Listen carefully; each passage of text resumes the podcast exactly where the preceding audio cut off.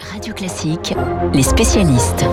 Franck, bonjour, l'historien de Radio Classique. Nous sommes ravis de vous accueillir ce matin pour une nouvelle qui n'est évidemment pas gaie, qui est celle de la disparition du prince Philippe. Attendu, 99 ans, il fut soigné à plusieurs reprises dans les hôpitaux de Londres euh, ces dernières semaines.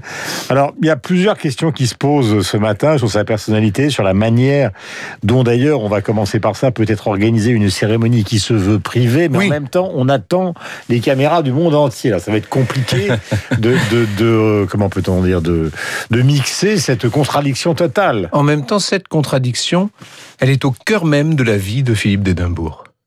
C'est-à-dire que d'un côté, vous avez un, un personnage qui a donné sa vie à la couronne, qui a joué un rôle public, Mhm. et en même temps, il n'est lui-même d'abord et avant tout qu'une personne privée. Et vous me regardez comme ça et vous vous arrêtez. Vous, Non, mais c'est, vous savez, j'ai eu l'occasion de, de le voir. reprenez votre souffle. Que vous avez un peu couru. Ouais. J'ai eu l'occasion de le rencontrer, euh, c'était en 2014. Mhm. Et j'avais, j'avais remarqué cette espèce de, de détachement qu'il mettait dans tout. Mhm. Il avait une capacité d'un côté à être très très présent dans les cérémonies auxquelles il assistait. Il avait un Président de WWF, par exemple. par exemple, entre autres, et euh, par le- pensons aussi au Gold Awards, Mhm. vous savez, euh, qu'il a qu'il a remis lui-même pendant tant d'années. Et donc il était d'un côté, si vous voulez, très euh, toujours aux côtés de la reine, il la soutenait, il était présent dans toutes les cérémonies, et en même temps, il n'avait de rôle réel que à titre privé dans l'intimité de la famille royale. Alors, on dit, on a beaucoup écrit qu'il avait largement euh, aidé ou en tout cas poussé la reine justement à adopter, euh, comment peut-on dire, à la fois la solennité du rôle, mais en même temps les bains de foule, en même temps un rôle social plus marqué. Oui, parce que lui, ça ne lui posait aucun problème. Vous savez, quand vous le voyiez, il y avait quelque chose d'assez étonnant, c'est qu'il avait un côté un peu détaché, comme ça, désinvolte. Il avançait au milieu de la foule avec euh, ce pas, euh, ce pas coulé un peu, euh, une sorte de, de désinvolture apparente. Et puis au fond, il y avait un fond de gravité.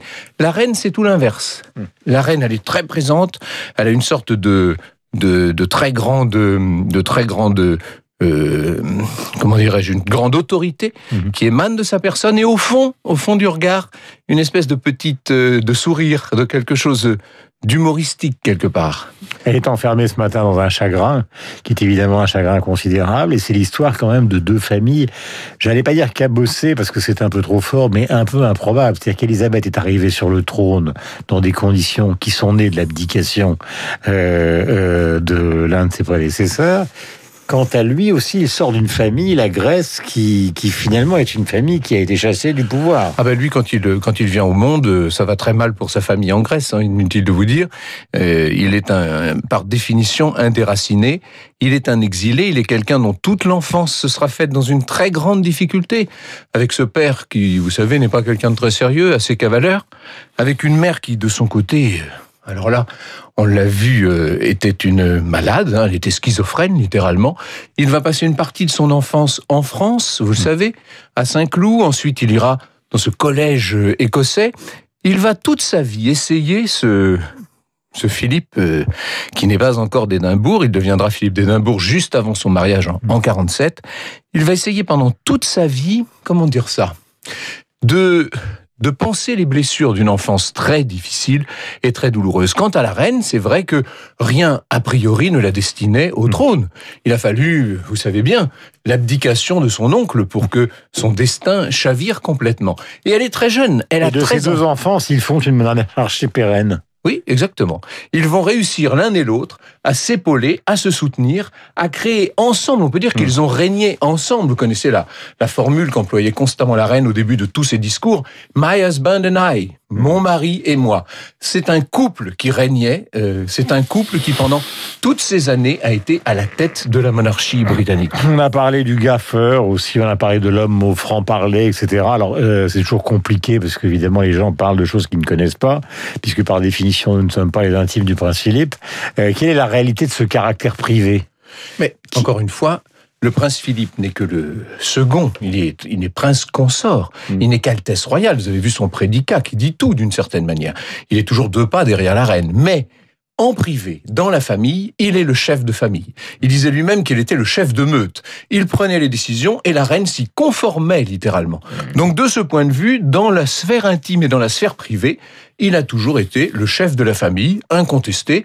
Et regardez la réaction de, de ses petits-enfants, là, au moment de son décès.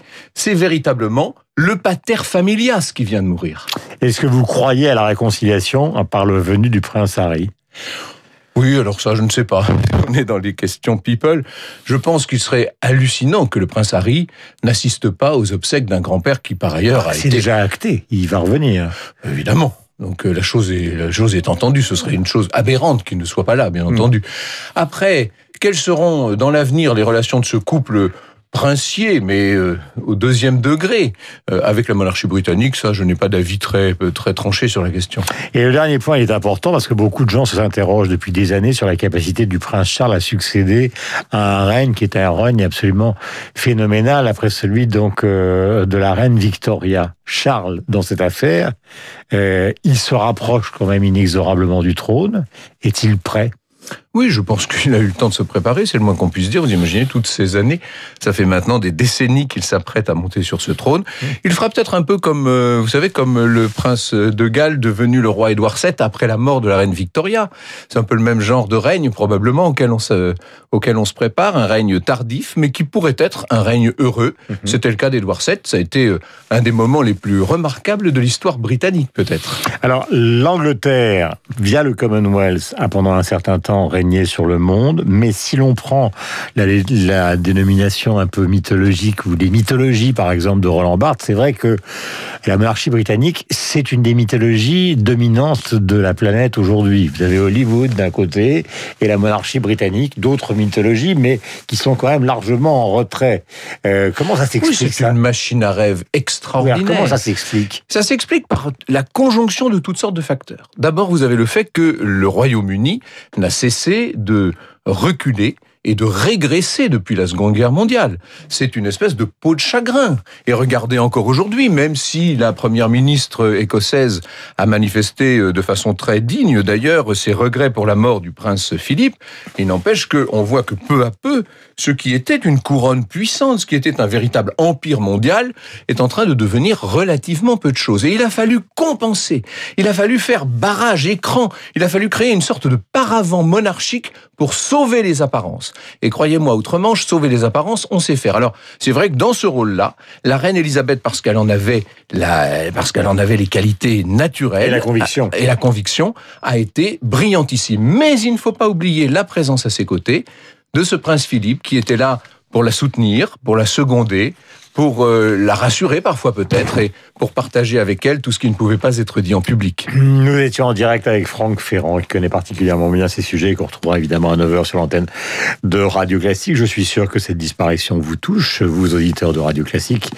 car de toute façon, l'ensemble de cette Grande-Bretagne nous touche. 7h47, nous allons nous intéresser à une mythologie bien différente, Gagarine.